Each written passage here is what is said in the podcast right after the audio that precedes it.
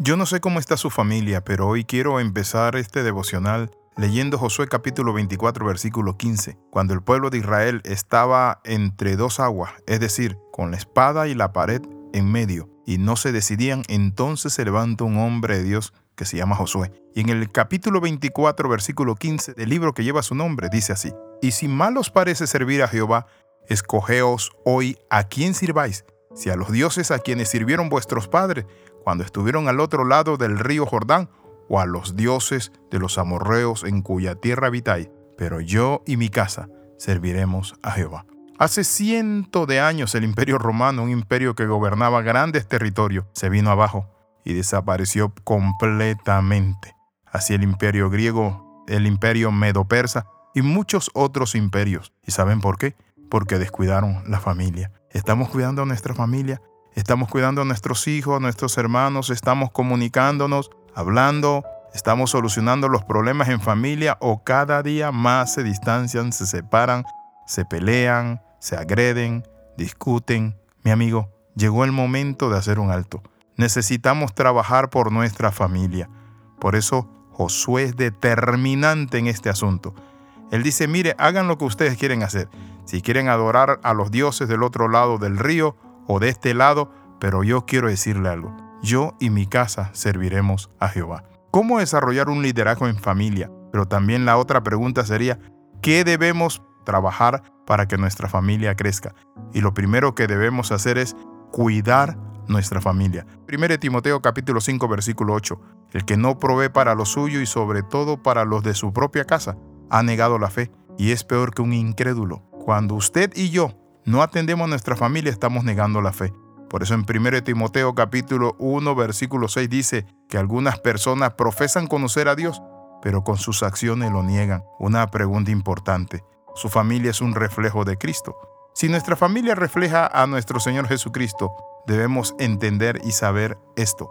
En primer lugar, que nuestra familia será bendecida, guardada y resguardada. Dios bendecirá a nuestra casa, a nuestros hijos, a los hijos de nuestros hijos él nos bendecirá por mil generaciones y en nuestro hogar la palabra del Señor nos garantiza y promete que habrá bendición, habrá gloria en lugar de ceniza, habrá gozo, habrá bendiciones sobreabundantes, con luchas, con pruebas y batallas, pero sobre todo habrá algo, victoria contundente, porque dice la palabra, bienaventurado el pueblo, la nación, la familia, cuyo Dios es Jehová.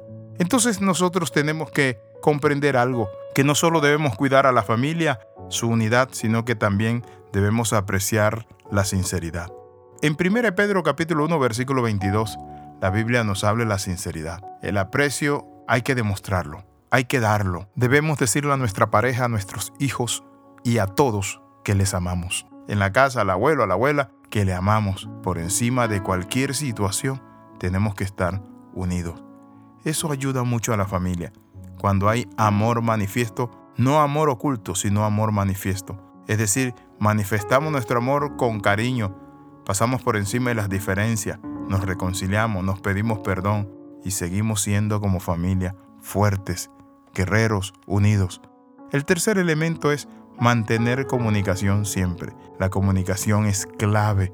La Biblia dice andarán juntos si no están de acuerdo. Esa es la comunicación, es el acuerdo mutuo. Hace algunos años la familia comía junta se divertía junta. La sociedad de antes tenía tiempo para compartir, para comunicarse, para hablar, ir a un paseo como familia. Pero hoy en día estamos en la misma sala y a veces distante, tan distante, cada uno inmerso en su celular. Pero es importante entender esto.